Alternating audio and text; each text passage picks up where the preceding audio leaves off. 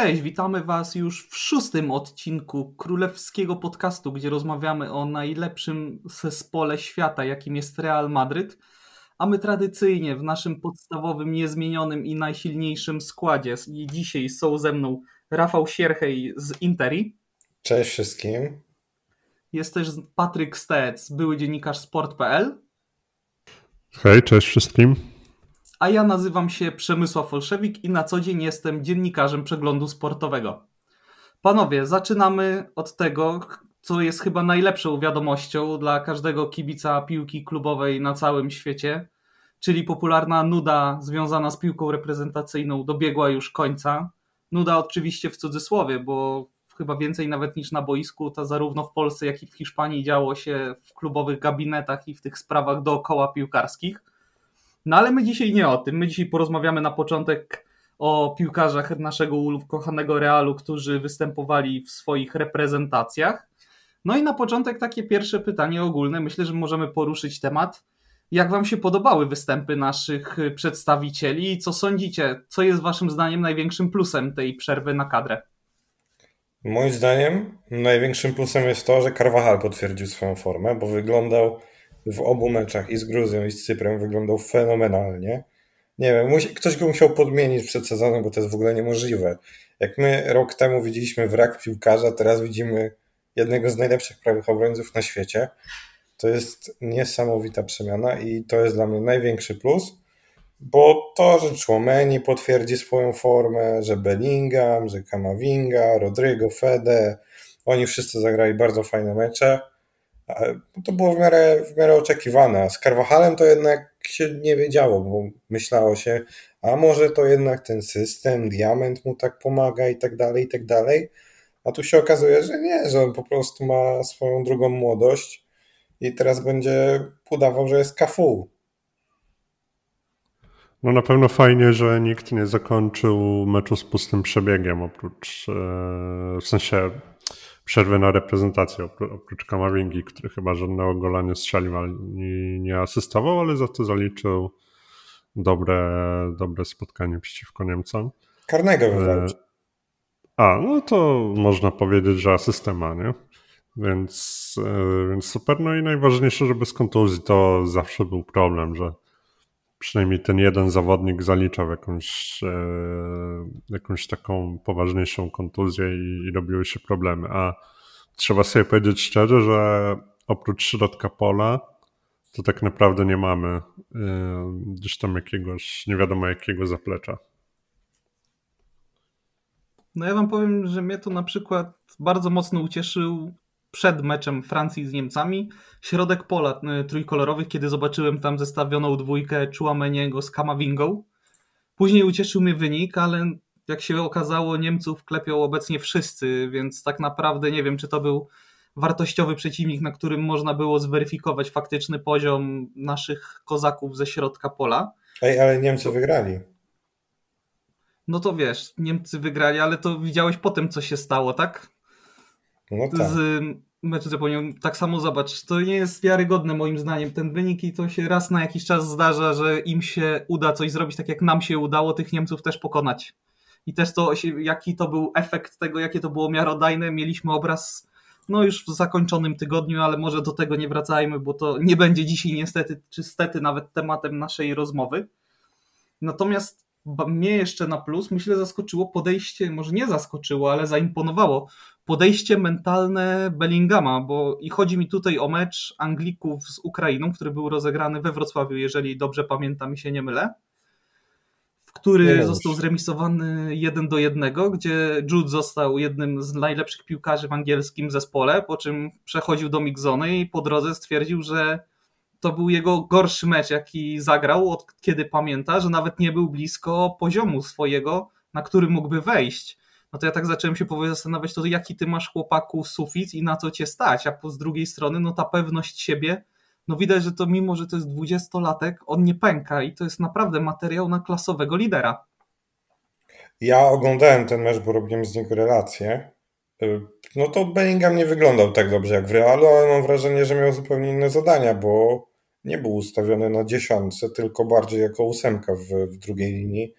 więc Gareth Southgate nie zdecydował się wykorzystać tych atutów, które odnalazł w pięknym Angliku y, Carlo Ancelotti i po prostu ustawił go niżej. W związku z tym też trochę inna strefa wpływów była Juda, ale mimo wszystko na tle swoich kolegów prezentował się bardzo dobrze. Tam Harry Kane się wyróżniał i, i właśnie Jude.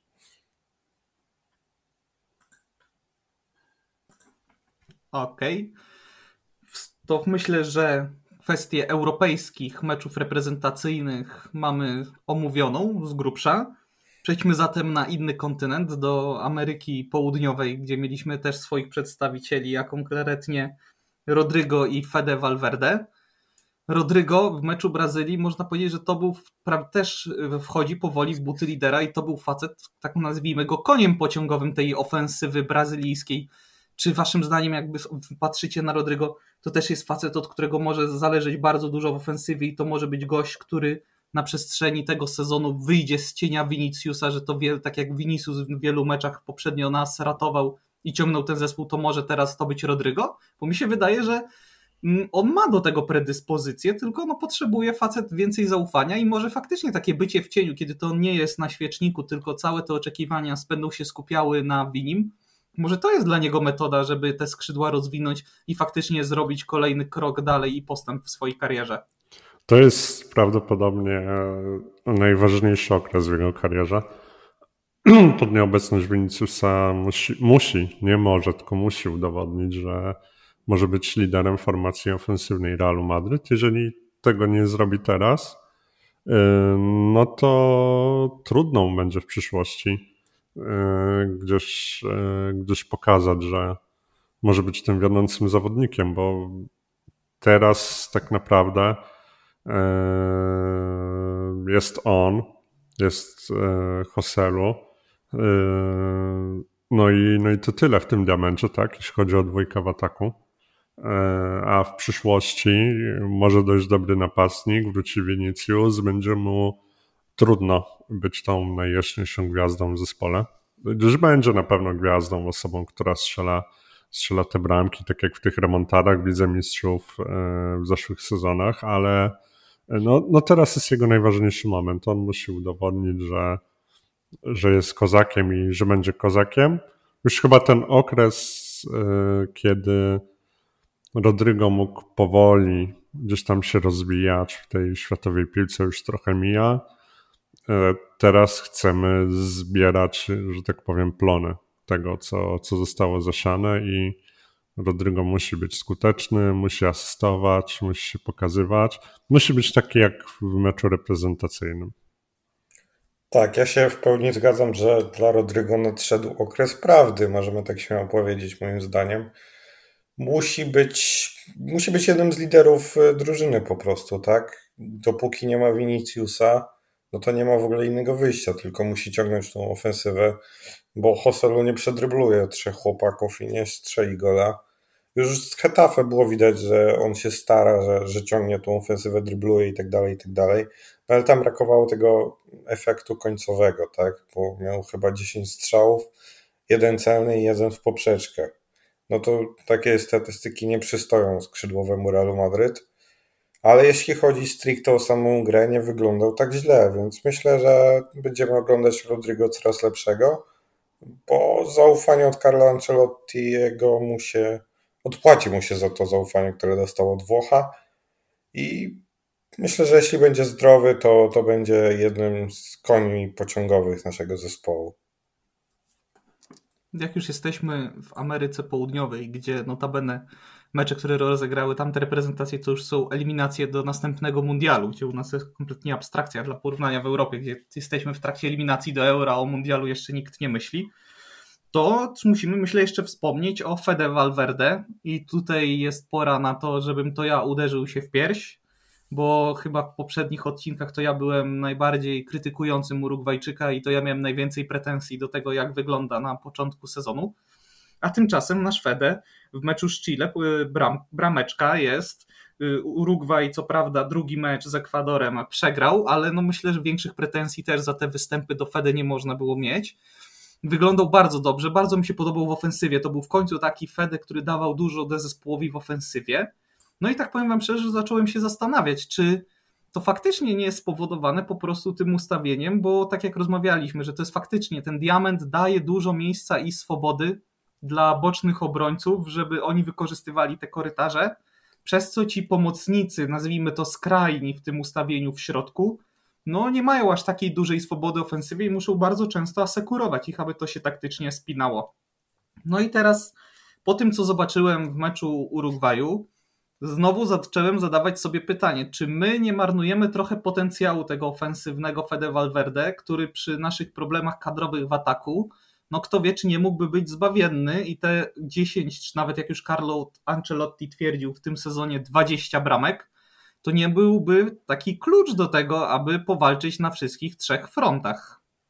Ale też moim zdaniem trzeba się zastanowić, bo jeśli mamy formację diamentu, no to tutaj chcemy wyeksponować atuty Bellingama i Chouameniego.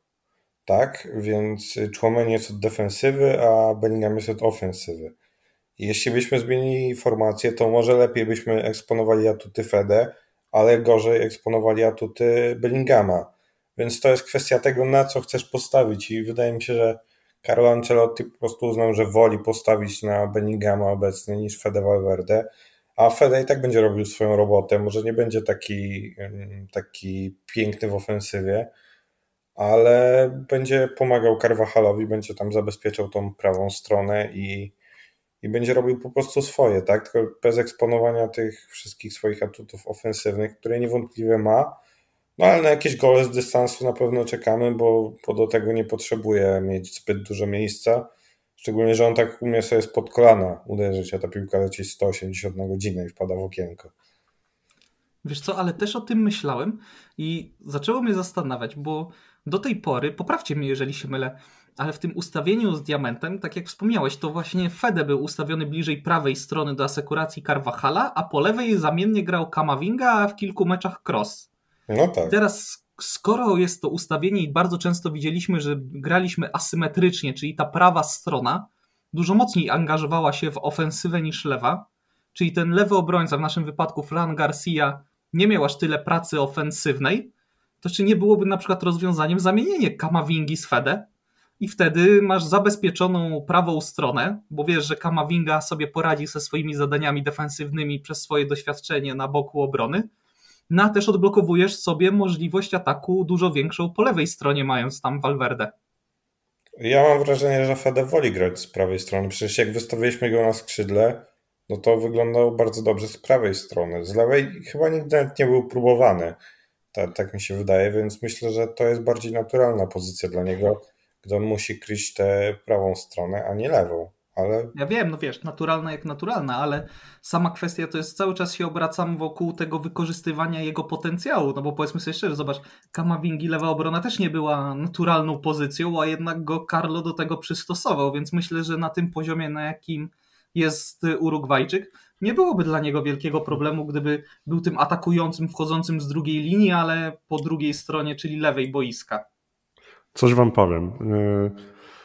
Y, generalnie pozycje to są tylko to są tylko jakieś tam punkciki na, na tym boisku rozrysowane na potrzeby, nie wiem, telewizji e, czy, czy kibiców, żeby widzieli, jak to wygląda od początku, ale prawda jest taka, że e, ustawienie jest i powinno być dynamiczne, czyli to, że e, Kamavinga czy Valverde jest ustawiony gdzieś tam na jakiejś pozycji na, na boisku, na tym na tym rozrysowanym składzie, to znaczy, że on dokładnie tam musi biegać. Ancelotti może mu dać inne zadania, może zmieniać Kamavinga z Valverde w trakcie meczu. Tak jak kiedyś, e, pamiętam, to było bardzo dawno, jak e, Figo się zmieniał. Z kim on się zmieniał pozycjami? Zmieniali się na, na skrzydle, już nawet nie pamiętam.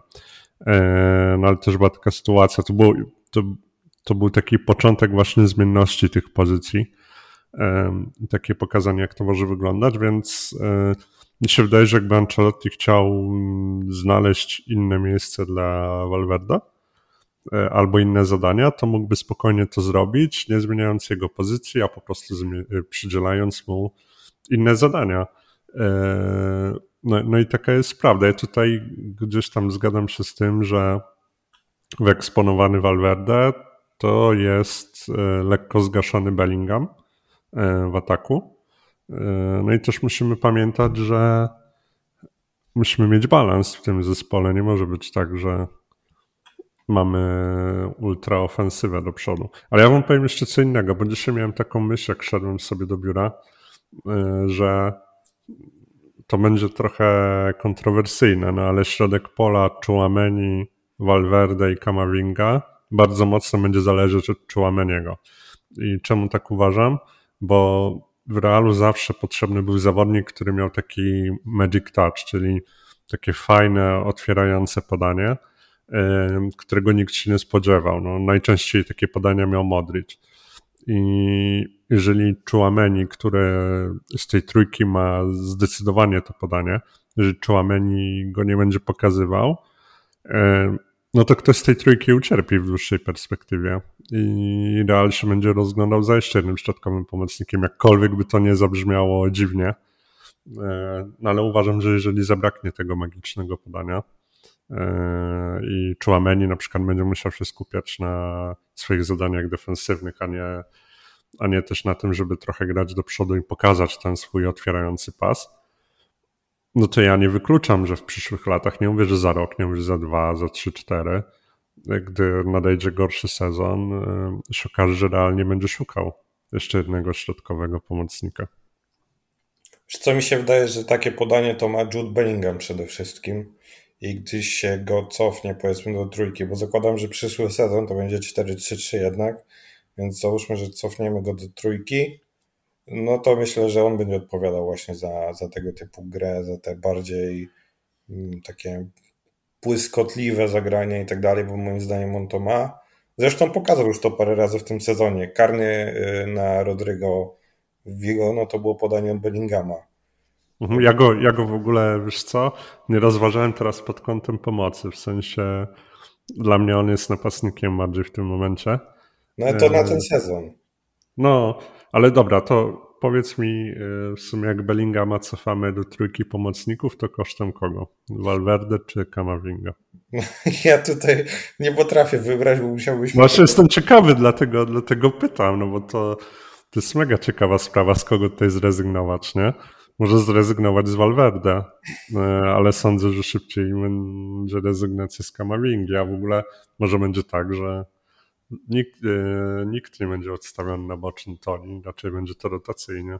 Znaczy to na pewno będzie rotacyjnie, tak? To do tego raczej nie mamy wątpliwości, ale na te ważniejsze mecze będzie jakaś taka powiedzmy onsa i trzeba będzie ją sobie ustalić w głowie i moim zdaniem ta onsa będzie z Fede Valverde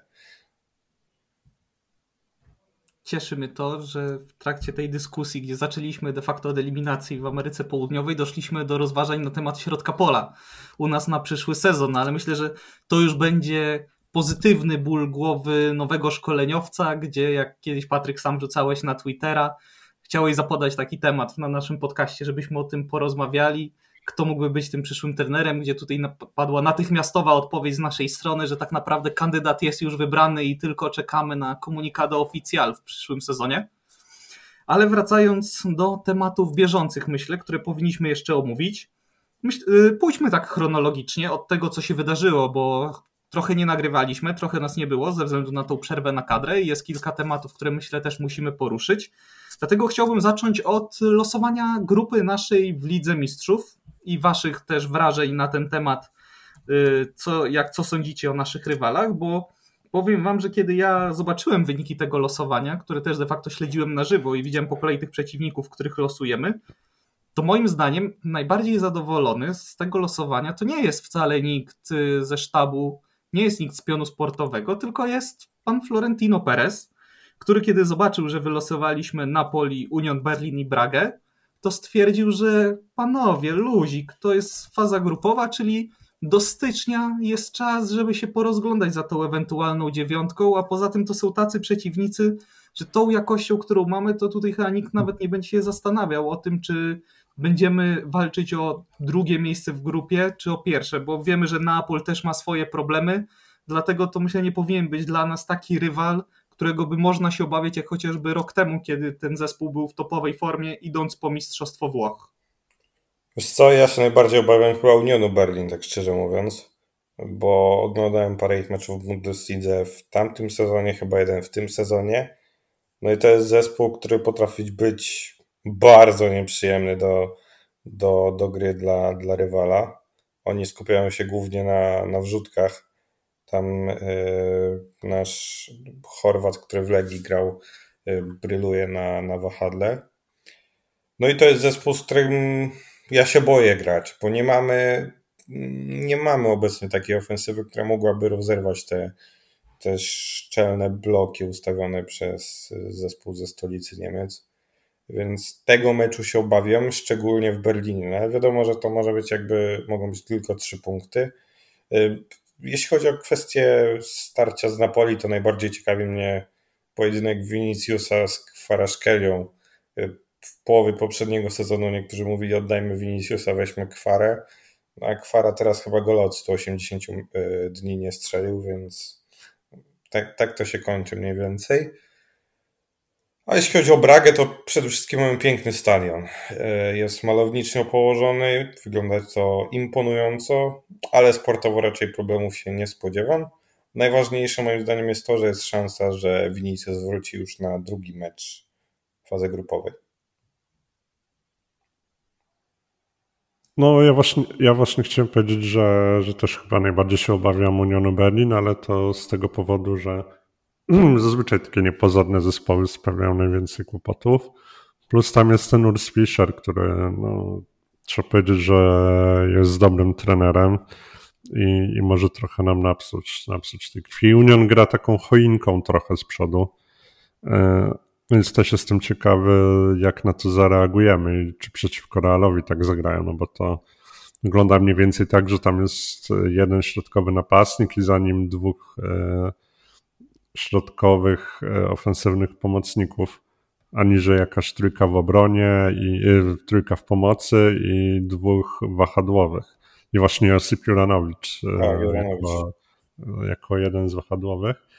Więc jestem ciekawy, jak na to zareagujemy i tutaj może się przydać właśnie wzmocnienie bocznych obrońców, o czym rozmawialiśmy, czyli Kamavinga asekurujący Frana i Carvajal asekurujący, Jezu, Carvajala asekurujący Valverde.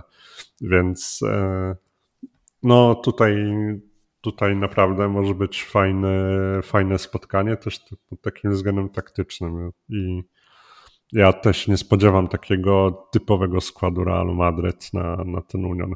Będzie, będzie jakaś zaskakująca zmiana.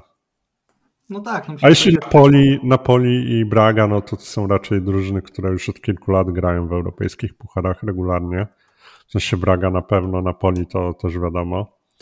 Eee, więc tutaj całkowicie, całkowicie się nie obawiam. Raczej z Bragą nie powinno być problemów. Z Napoli będą wyrównane spotkania. Najważniejsze, żeby się nie potknąć na tym Unionie, no bo to, to, to byłby jakiś problem wtedy. Ja myślę, że to jest taka grupa, gdzie jak patrzymy na nią na papierze, to byśmy oczekiwali też przede wszystkim dużo rotacji w składzie, kiedy ten będzie zatrzęsienie meczów i granie co trzy dni, no bo to skończy się na tym, że Real Madryt w dwa tygodnie rozegra pięć spotkań, tak? Więc możemy sobie tym mówić, ale to jest naprawdę dość spory wysiłek energetyczny, dodając do tego jeszcze podróże i tak dalej. Więc myślę, że te rotacje będą kluczem. Ja zgadzam się z wami, że najważniejszy, może nie najważniejszy, ale najtrudniejszy i taki najbardziej wymagający to będzie właśnie mecz wyjazdowy w Berlinie, bo tam naprawdę to jest ciężki teren, gra się tam trudno. W poprzednim sezonie nawet Bayern miał problem, żeby tam wygrać. Skończyło się to remisem 1 do 1, a potem Bawarczycy u siebie wygrali 4 do 0 ten mecz z Unionem, dlatego to myślę, że to jest kompletnie inny zespół z innym potencjałem Union u siebie i na wyjazdach. Aczkolwiek powiem wam, że też rzuciłem tak coś, że nie interesuje mnie w wykonaniu Realu drugie miejsce, bo kiedy spojrzymy sobie na poprzednie sezony, no to takich wpadek jednak trzeba powiedzieć sobie trochę się zdarzało, tak? No bo chociażby dwa lata temu ten szeryf Tyraspol nieszczęsny i te męczarnie, w którym przechodziliśmy, a to ostatecznie skończyło się tym, że w maju wznieśliśmy puchar. Także myślę, że takie mecze też są mimo wszystko nam potrzebne, aby cały czas, jak to powtarzał Adam Nawałka kiedyś, być pod prądem i być czujnym, a także punktować, bo powiem wam szczerze, patrząc na naszą kadrę, jak to wygląda i właśnie na ten zatrzęsienie spotkań, które mamy do rozegrania, nie spodziewam się kompletu punktów w tej grupie po Realu Madryt i uważam, że tam wynik na poziomie pomiędzy 12 a 16 to jest takie widełki, gdzie będziemy, myślę, zadowoleni z tego. Bo jeżeli jeszcze chodzi o naszych przeciwników pozostałych, już poza Unionem, któremu chyba poświęciłem i wszyscy poświęciliśmy najwięcej czasu, Braga to jest ciekawy projekt sportowy. Oni tam się rozwijają z roku na rok. Tak jak wspominaliście, grają w europejskich pucharach i ta Liga Mistrzów była przez nich wyczekiwana. Już próbowali od jakiegoś czasu, ale w Lidze Europy nakończyli. W tej Lidze Europy nie mieli też jakichś tam wielkich sukcesów. Także myślę, że dla nich sam fakt tego, że są w Lidze Mistrzów i to, że z nami zagrają, to już jest powód do dumy i że na ten przepiękny stadion, tak, ja też się z tym zgadzam, bo ten entourage tego, te skały i tak dalej, no to jest coś wspaniałego i tam zobaczyć Real Madryt to będzie dla nich wielkie święto. Ale pod względem sportowym, no to nie oszukujmy się, no jest przepaść i Braga nie bez powodu w lidze portugalskiej nie była w stanie wyprzedzić ani Benfiki, ani Porto. A mecze z Neapolem, myślę, że to wiecie co, będą dla nas fajne mecze, bo Neapol jako ta drużyna grająca ofensywnie zostawia bardzo dużo miejsca, przez to dla tych naszych szybkich zawodników i tak jak mówicie, wróci Vinicius, będzie Rodrygo, mój ulubiony, na którego się chyba też kolejny raz wziąłem w tym odcinku, Fede Valverde, czy też Jude, to są piłkarze naprawdę z gazichem, które, którzy te przestrzenie będą mogli wykorzystać, dlatego spodziewam się, że to mogą być świetne mecze do oglądania. Odnośnie tych y, punktów, no to ja nie wyobrażam sobie, żebyśmy nie mieli wpadki w fazie grupowej, bo to by, to by był jakiś ewenement. Chyba co roku mamy jakąś tam wpadkę w tej fazie grupowej i każdy się z nas przyzwyczaił. Przecież był taki sezon, gdy y, tam z Borussią Mönchengladbach walczyliśmy jeszcze za Zidana o awans w drugie miejsce i, i tak się udało to jest po prostu chyba w genach Realu Madryt, że ten jeden mecz w Lidze Mistrzów to należy trochę odpuścić, żeby zachować trochę paliwo na następne, następne spotkania. A też jest takie piękne przysłowie polskie, że sukces rodzi się w bólach, tak jak urodził się w e, sezonie 21-22, więc tego się po prostu trzymajmy.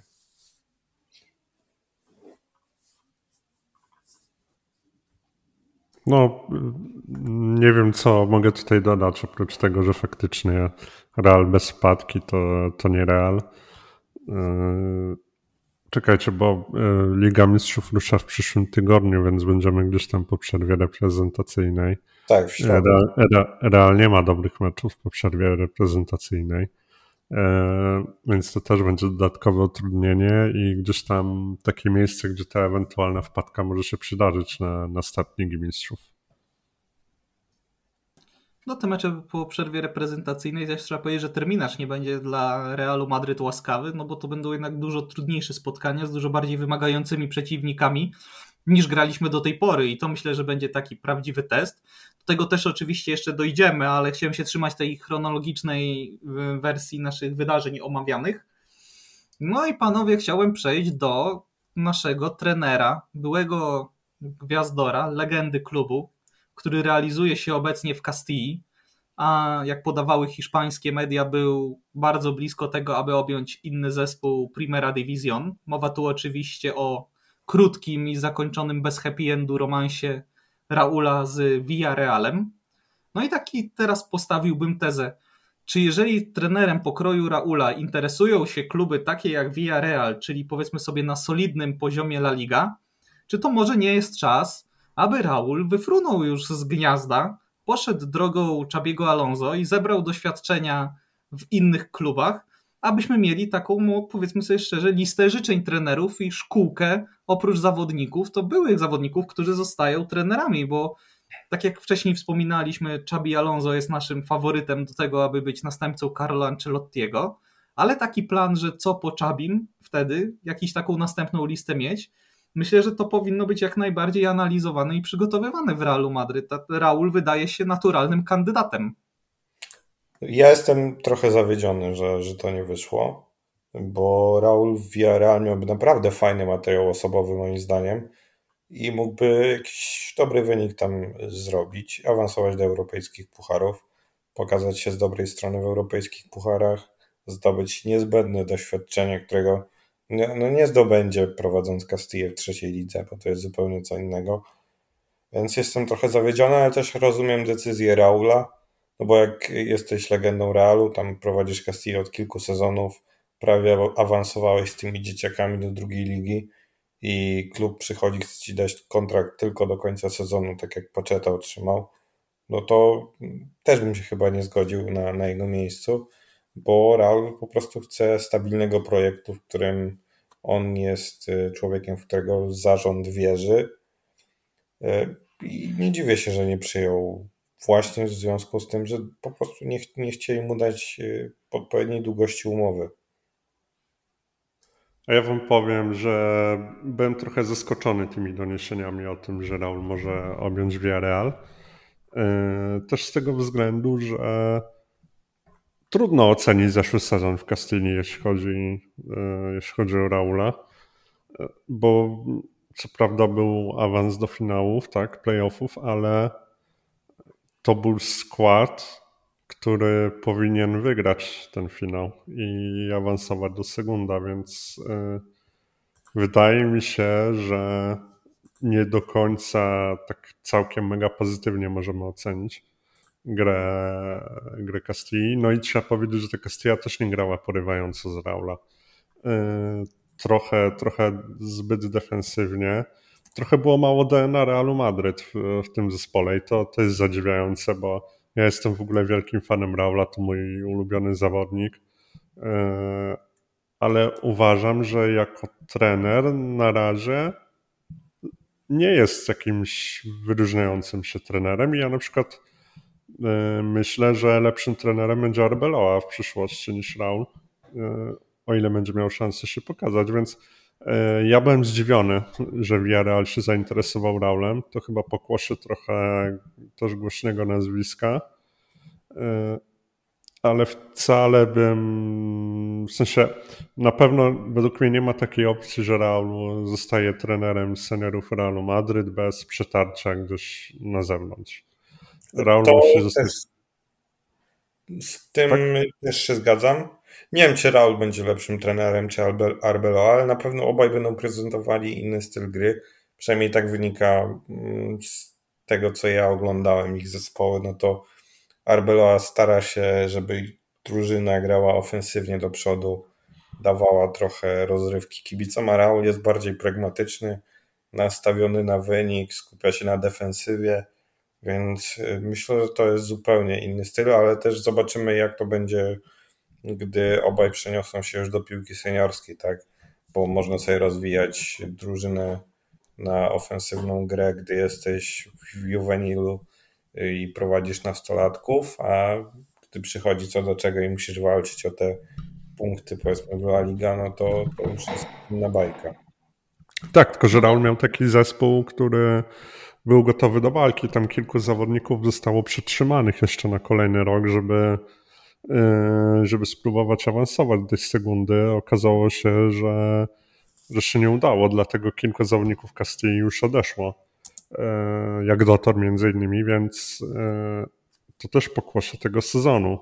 Oni zostali tak naprawdę trochę sztucznie przetrzymani, żeby ten awans zrobić. No i się tutaj nie udało. Raul jest trenerem, więc też trochę brał za to odpowiedzialność, dlatego ja jestem zaskoczony, bo Raul dysponował naprawdę dobrym składem i on powinien awansować do sekundy.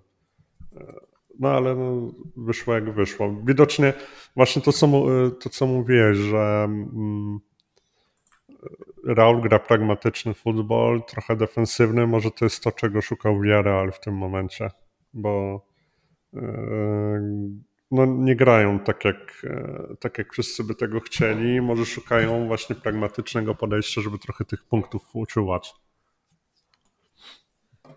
Wiecie co, ja wam powiem, że na przykład nie widzę tego obecnie. Sensu to będzie kontra trochę dla Was, ale myślę, że dobrze, bo to żywi też naszą dyskusję. Zestawiania Arbeloi z Raulem w roli szkoleniowców teraz i porównywania zespołów, jakie prowadzą ich stylów gry. No bo jednak zupełnie myślę inne zadania były postawione przed Arbeloą, a zupełnie inne zadania przed Raulem, bo tak jak wspomniałeś, ten Patryk, ten pragmatyzm i ten sezon, który był, no, można powiedzieć, all-in zagrany przez y, klub, mm, dając cel Castilli w postaci awansu do Segunda, którego się nie udało zrealizować, no ten y, cel determinował środki, jakie były dobierane. Natomiast Arbelozacz on miał zupełnie inne zadanie w Juvenilu, bo on ma dostarczać zawodników przyszłościowych do Castilli, więc zupełnie inaczej ten zespół będzie funkcjonował i będzie grał, mając na uwadze to, że masz rozwijać tych chłopaków do tego, żeby byli gotowi na grę w seniorskim zespole i byli kolejnymi perełkami wychodzącymi z La Fabryki, a zupełnie inaczej będą zachowywać się zawodnicy i będzie grał trener, który wie, że no ma do osiągnięcia wynik sportowy i to jest dla niego najważniejsze. I to jest też temat jeszcze na oddzielną dyskusję, czy w zespole takim jak Castilla to właśnie wynik sportowy powinien być tym najważniejszym czynnikiem, czy jednak to też nie powinien być mimo wszystko y, bardziej poligon do rozwoju dla tych chłopaków, którzy będą mogli się przebijać i rozwijać dalej, aby korzystał z tego pierwszy zespół. Natomiast no właśnie, właśnie miałem zadać, przepraszam, właśnie miałem zadać teraz to pytanie, więc się wtrącę. Y, jaki cel ma Castilla w tej chwili? Bo nie czerpiemy zawodników stamtąd, a jeżeli ich bierzemy, to siedzą na ławce po prostu i są zabezpieczeniem. E, ewentualnie zawodnicy, którzy grają w Castilla są sprzedawani dalej, ale to nie są jakieś oszałamiające kwoty nigdy. Więc e, jaki cel w tej chwili ma Castilla? Czy to ma być po prostu prawdziwy drugi zespół, który ma grać w, se, w segunda docelowo i e, ogrywać młodych zawodników, którzy mają wchodzić do pierwszego zespołu, jeżeli się nadają, czy po prostu ma to być drugi zespół, który tam sobie gdzieś gra, żeby juniorzy z Akademii mieli gdzie grać i mogli wyfrunąć dalej. Kiedyś pamiętam była taka statystyka, która fabryka, że tak powiem, jest najpłodniejsza z tych wszystkich e, akademii e, w Europie i gdzieś tam najwięcej wychowanków było właśnie z Realu Madryt i prawie wszyscy poza Realem. Wiesz co, moim zdaniem się odpalił w Real Madryt plan na Castille i nazwałbym to modelem Aribasowym. Czyli do Castilli mają wchodzić najzdolniejsi wychowankowie tej akademii, grać w niej ile tylko się da i robić wynik najlepszy, jaki się da. A myślę, że nie będzie od tej pory takiego parcia na koniecznie awans do Segunda. I zadaniem głównym Castilli będzie to, aby tych chłopaków zauważały inne kluby Primera żeby to była droga taka, jak ma obecnie Aribas, jaką przeszedł Fran Garcia, czyli oddać za połowę praw, za powiedzmy póki co śmieszne pieniądze jak na piłkarzy, ale oddać i obserwować dalej rozwój na wyższym poziomie. Czyli niech to będzie takie okno wystawowe dla tych chłopaków, żeby weszli do primera, a jeżeli udałoby się awansować, no to spoko, ale myślę, że już nikt nie pójdzie w bank tak jak poszliśmy w poprzednim sezonie, nakreślając ten cel w postaci awansu do Segunda, bo jednak zobaczyli, myślę, włodarze Real Madryt odpowiadający za Castille, że ta gra w trzeciej lidze to jednak nie jest taki hop że wrzucisz tam tylko najlepszych swoich wychowanków, przytrzymasz ich i to da awans, tylko no jednak te zespoły, które tam występują, no, to nie są zespoły o takiej jakości piłkarskiej, tylko one się charakteryzują siłą fizyczną, zgraniem, że ci zawodnicy są ze sobą od lat i na tym robią awanse. Dlatego myślę, że tam nas, u nas nastąpiło przewartościowanie priorytetów. Tak, ja się zgadzam, że Castilla jest teraz bardziej takim ogródkiem do pielęgnowania talentów, ale do tego, żeby właśnie zobaczyli je, żeby zobaczyły inne zespoły z Europy, z Hiszpanii, bo tu Patryk powiedział, że nie sprzedajemy ich za duże pieniądze. E, ja gdzieś widziałem zestawienie, że od 2013 roku, tak, w ostatniej dekadzie, no to na Castilli zarobiliśmy ponad 300 milionów euro, więc to nie są duże pieniądze, ale jest ich tak dużo, że to się zbiera i tak uzbierały się te pieniądze, więc to moim zdaniem jest jeden cel podstawowy, no ale też uważam, że spokojnie powinno być tak, że ci najlepsi z Castilli wchodzą do pierwszego zespołu, trenują z tym zespołem i koniec końców dostają szansę w tym, w tym pierwszym zespole, chociażby w meczach Pucharu Króla tych pierwszych na, na klepiskach, bo oni są przyzwyczajeni do gry na tych klepiskach. A tego nie ma, tak? W poprzednim sezonie, no to Aribas dostał jedną szansę tam e, w klubowych mistrzostwach świata, strzelił gola i potem usiadł na ławce. Alvaro dwie szanse, asysta, gol. potem usiadł na ławce i do Castilli zesłany, więc to jest chyba moim zdaniem kwestia trenera obecnie.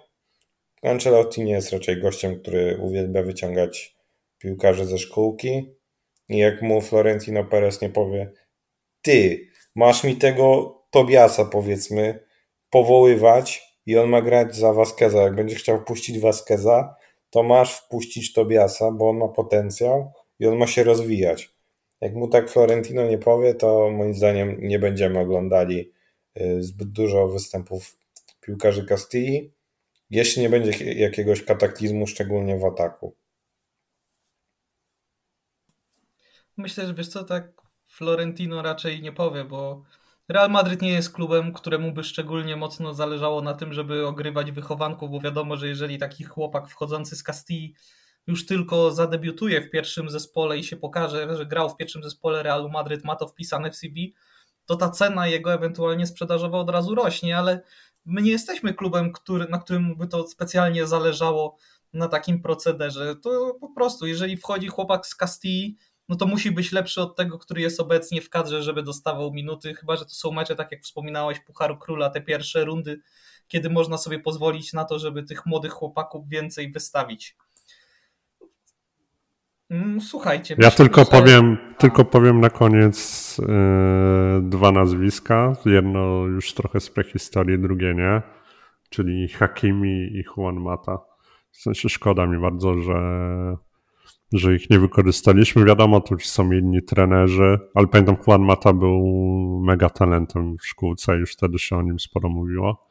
E, no, Hakimi dostawał szansę, ale został odpuszczony przez Zidane z różnych względów, więc akurat tych dwóch gości mi mega szkoda. E, jestem ciekawy, jakby się potoczyła ta historia, gdyby, gdyby oni zostali. Chociaż z Hakimim to jeszcze nic nie wiadomo, nie? Może, może przyjdzie w pakiecie, sami wiecie z kim.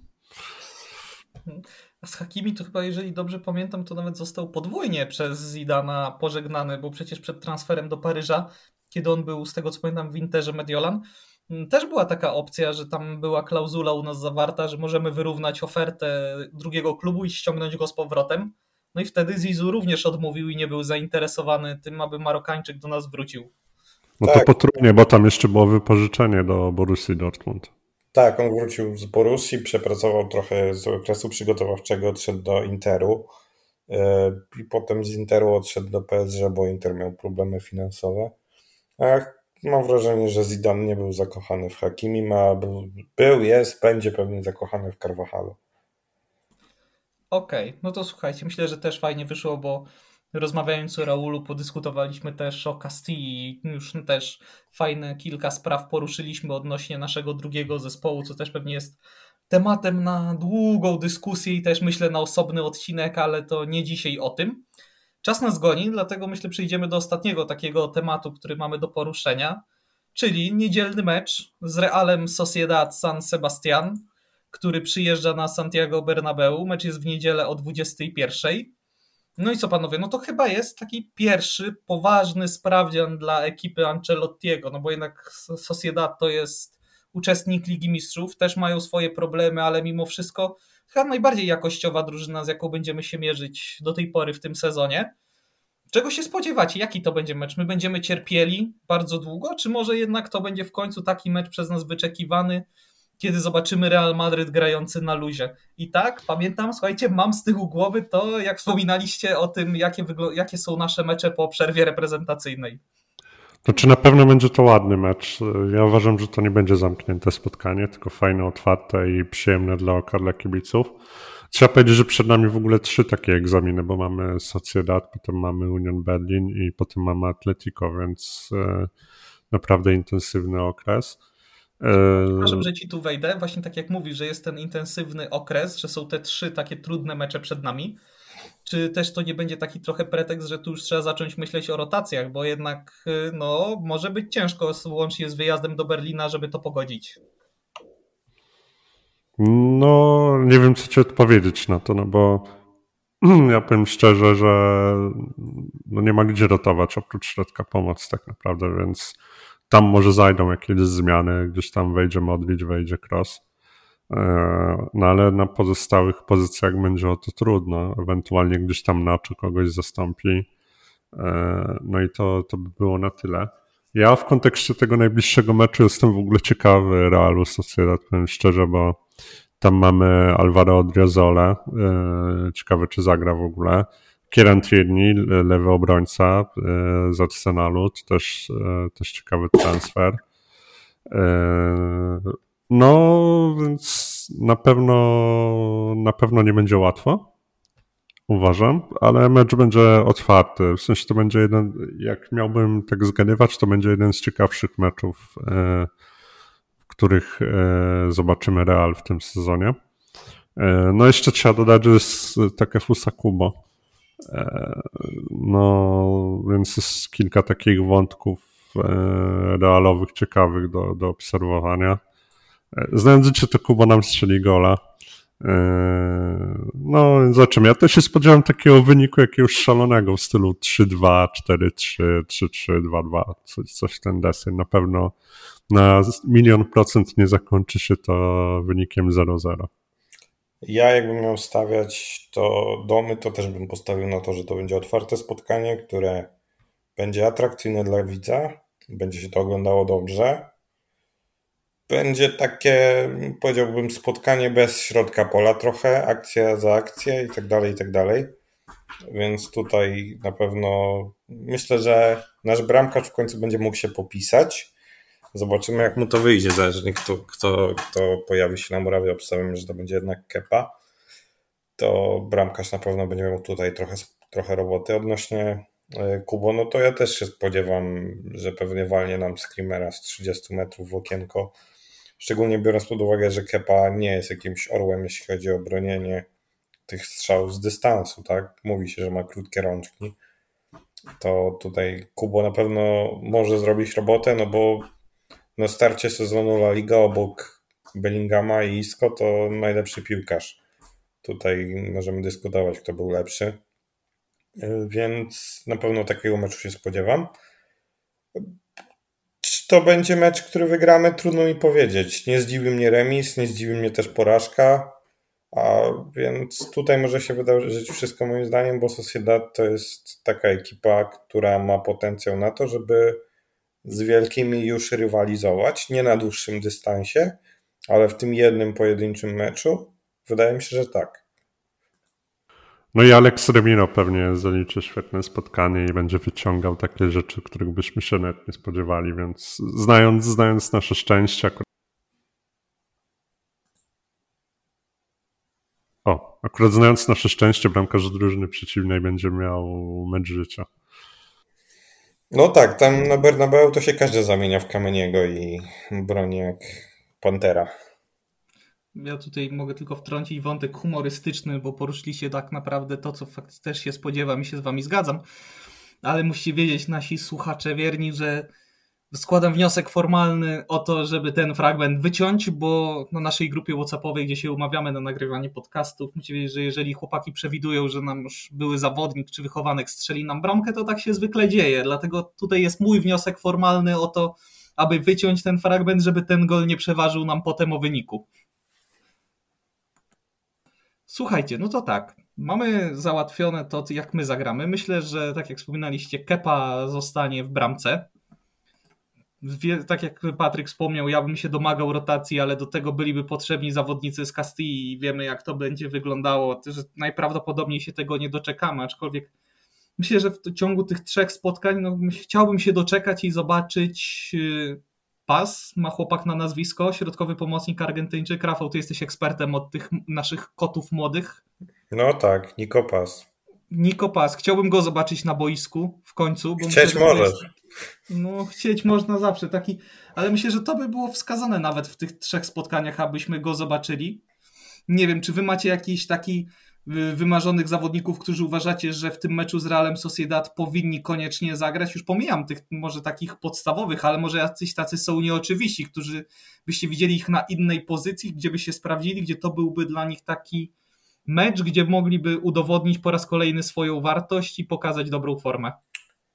Mnie się wydaje, że w tym meczu nie będzie żadnych niespodzianek odnośnie składu i też takich bym chyba nie chciał. Mendy moim zdaniem nie jest jeszcze gotowy do, do gry, w sensie wiadomo, że on już trenuje, ale lepiej poczekać tydzień, niech on tam potrenuje ten tydzień więcej i żeby wrócił zdrowy i się nie połamał po kolejnym tygodniu, to, to wydaje mi się, że Fran zagra. No to będzie duża szansa dla Sociedad, ta nasza lewa strona i Fran Garcia, bo początek sezonu w jego wykonaniu no jest przeciętny. Y, odnośnie składu, nie, wydaje mi się, że nie. Musimy zagrać intensywnością, wydaje mi się, więc środek pola będzie Young Stars. No z przodu nie mamy żadnych, żadnych w ogóle opcji manewru.